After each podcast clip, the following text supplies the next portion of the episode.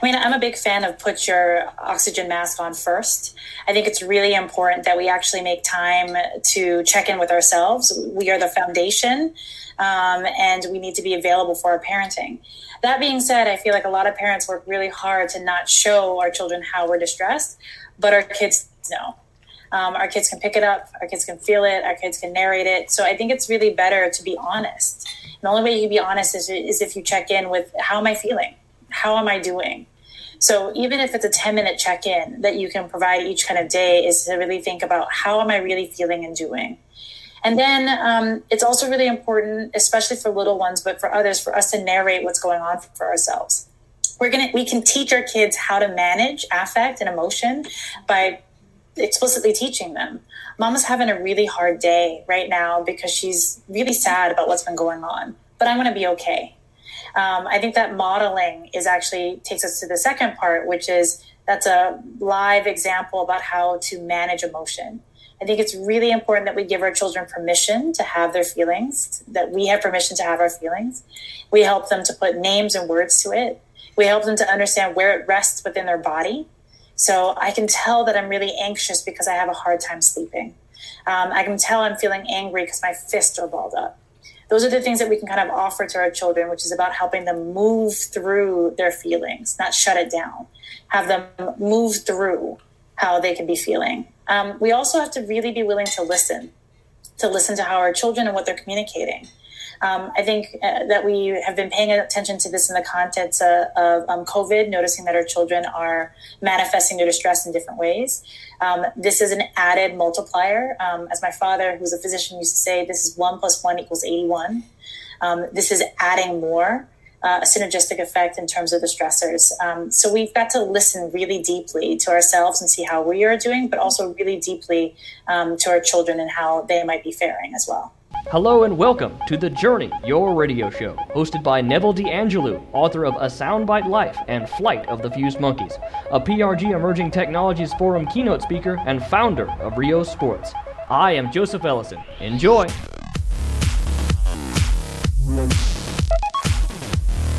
Hello, how are you feeling? Wherever you are inhaling oxygen, life. Exhale. Together and individually, we are vital parts of this another episode of the conversation and beyond. Healthy human interactions, healthy hearts, healthy minds. The dismantling of visible and invisible barriers to healthy human functioning. Breathe.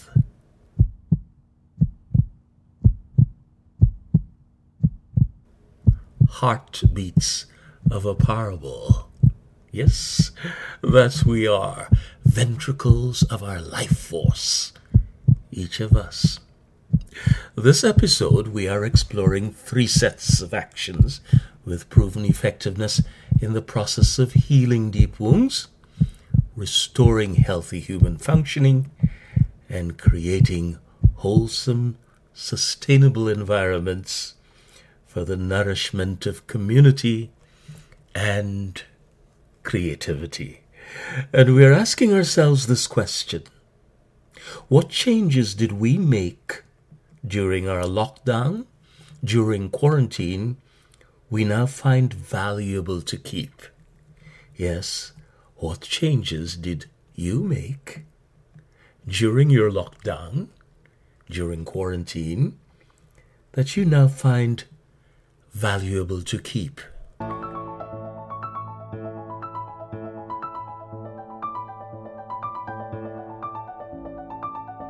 Along the journey, we stop at intriguing places and meet fascinating people with novel solutions to some of life's tricky questions. And we play a few games and track the remarkable characters of three classic books A Soundbite Life, Flight of the Fused Monkeys, and Illicet A Time to Begin Again all of which can be found on Amazon and Barnes & Noble. I mean, I think we can try to be proactive um, with our elder kids, with our, our teens, and to sit down and have the conversation with them about what are you seeing? How are you seeing it? Um, let's talk about what it means for you to be exposed to viral images of Black Death. I had a student, Devana Jacobs, who did some work that found, not surprisingly, that um, it's deleterious to our health to watch um, images of, of, viral Black Death again and again and again. And she was looking at this in the context of young Black women. So that's a well duh kind of thing. We know that. Yet it's really compelling, and our youth are really at risk because they're on their screens, even more so in the context of Corona.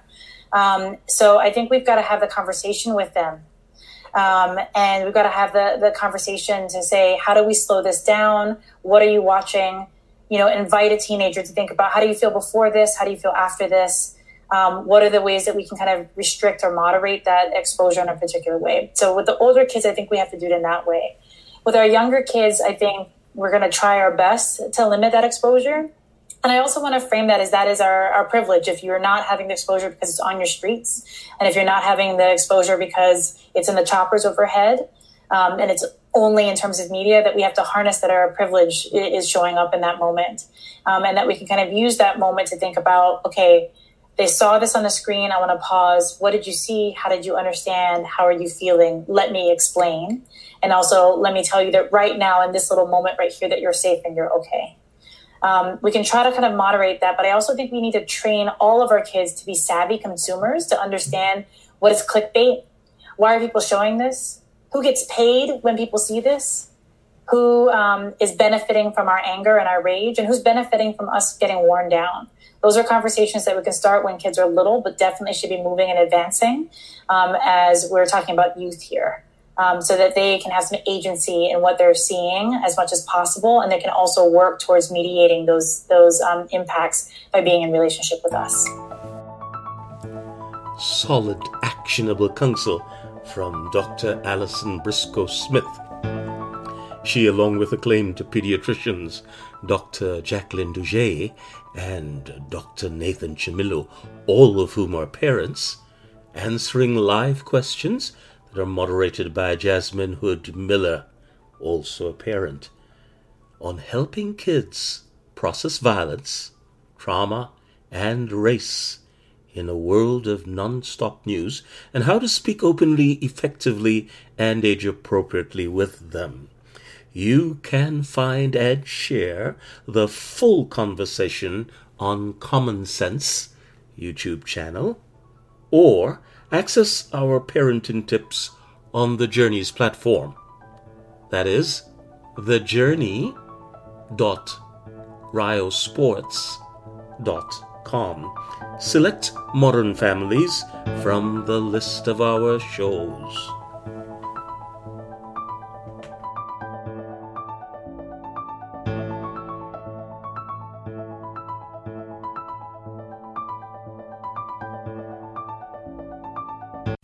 Well, how are you doing today?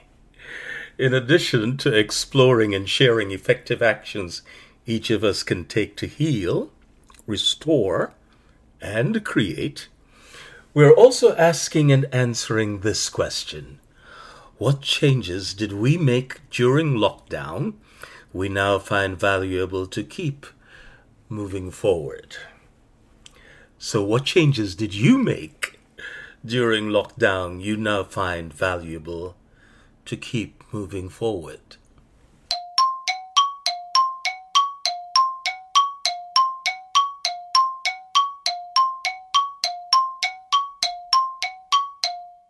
Sigal Samuel put this question to Vox readers around the globe, from the United States through to the United Arab Emirates, and from Portugal to Pakistan, and shared with us the top eight responses. We'll leave a link to the full presentation entitled Quarantine Has Changed Us, and It's Not All Bad. It's an exciting read, but here are highlights uh, to number seven and number eight. Number seven, spending more time in nature. That is from morning routines that involve quiet listening on the porch with the kids, to hiking and kayaking and the like. And number eight, working from home. So, what are the top changes you made that you plan to keep moving forward? The conversation continues in the wake of George Floyd, our awakening. What can we do to heal, restore, and create a new and better normal? In fact, what must we do? Some of our most influential voices address the question on OWN. Here is one of my most favorite persons in the world, Ava DuVernay. For me as an artist, I started to think about these images that Rashad is talking about. What can we do? The big thing for me, and I'll be quick, is I started to try to understand why was George Floyd's tape bringing me to my knees in a way that all of the racist violent footage that I watched for 13th and reviewed all of the, the, the beatings and tramplings uh, to make Selma and the tapes of the boys being interrogated and prison surveillance tape and all of that for when, when they see us.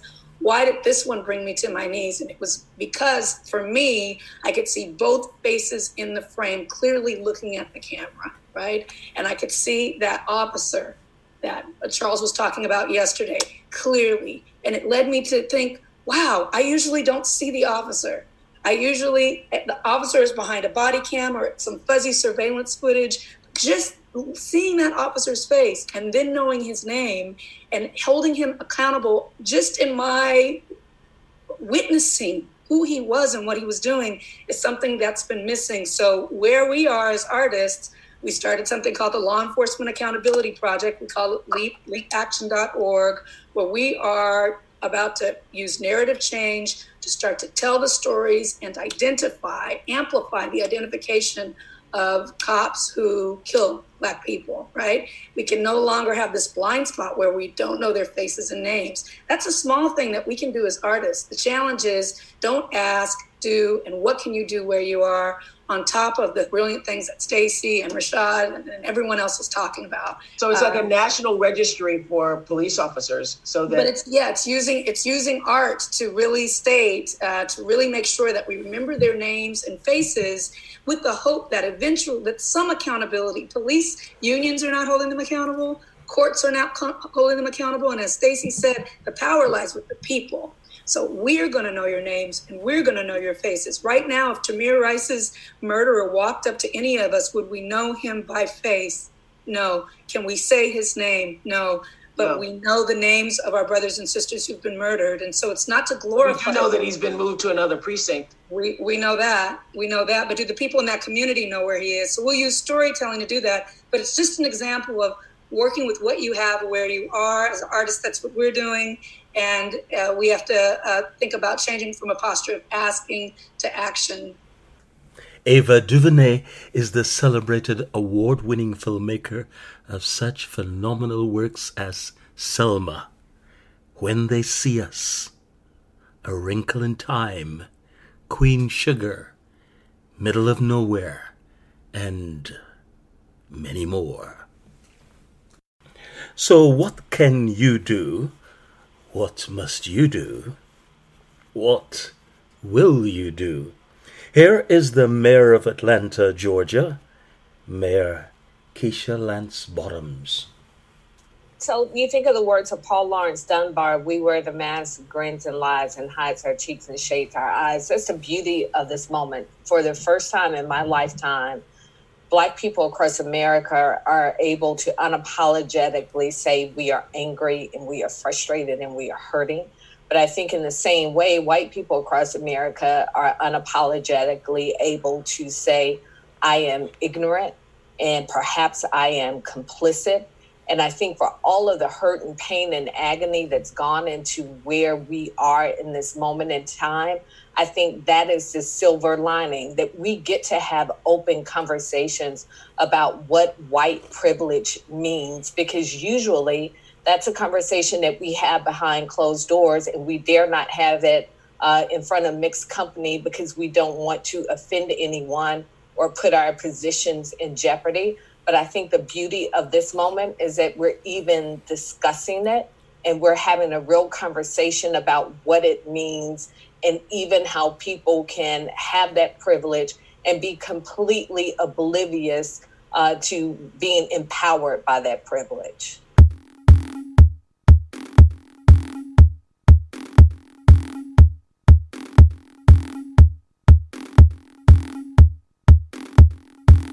You are on the journey. The journey's platform is thejourney.ryosports.com. The journey is one word, and Ryo Sports is spelt R Y O S P O R T S. The journey.ryosports.com. We encourage you to visit. The conversation continues. You will find there these full conversations and others, along with recommended actions you can take to build communities and societies with a new, better, sustainable, normal for all. Here is Stacey Abrams. Three things. One, call on the U.S. Senate to pass the HEROES Act, which will fund and put guardrails on our elections so we actually have them in November. It will fund the census, which is going to allocate $1.5 trillion and political power for a decade. And it's going to fund state and local governments because as budgets get cut, the things we need get cut first. Number two, fill out the census. Go to my2020census.gov because that is the allocation of political and economic power. If your community didn't get PPE during COVID 19, if your community doesn't have the resources it needs, it's because of the census. Fill it out. And number three, vote. Vote like your life depends on it because as we see every day, it does.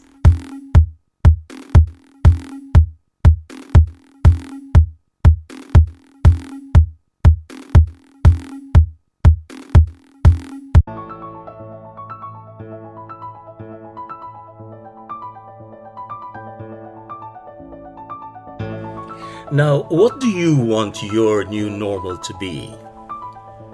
Write that down. Keep it in your view.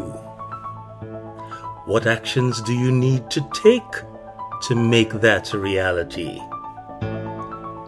List those actions. That's the work you need to do. You got this. If not yet, I suspect sooner or later you anticipate you will be out of lockdown. So, what changes you made during lockdown you plan to keep after you come out of lockdown? See if any of yours happen to make the top eight from Sigal Samuel's survey entitled Quarantine Has Changed Us, and It's Not All Bad. Here are highlights from number four, number five, and number six.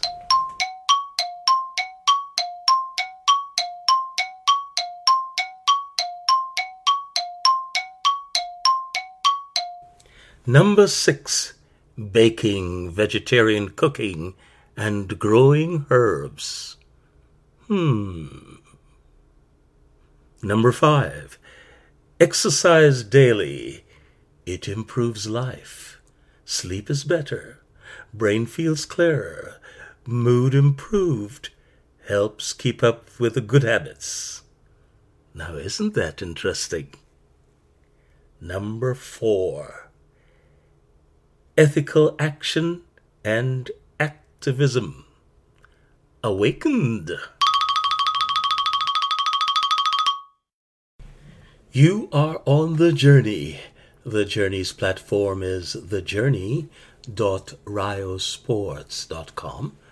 Ryosports is spelled R Y O S P O R T S dot com. The journey ryosports.com. We encourage you to visit us there, where you'll find many different communities and many ways of meaningful engagement. We encourage you to visit the conversation continues.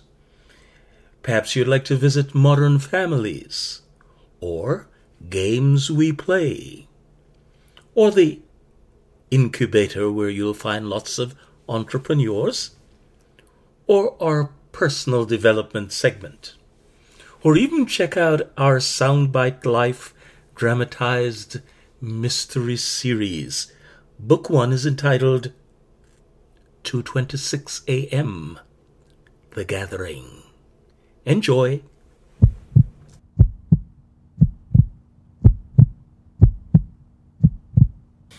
Have any of the changes you plan to stick with post lockdown been named so far? Perhaps you have a unique one that needs sharing. Go ahead and share it. You got this. So, are you ready for the top three on Sigal Samuel's Vox list?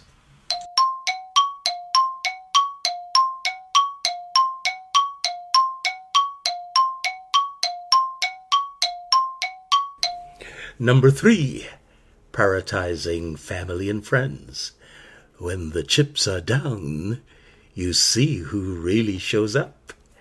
So make sure the people you care about know how you feel about them.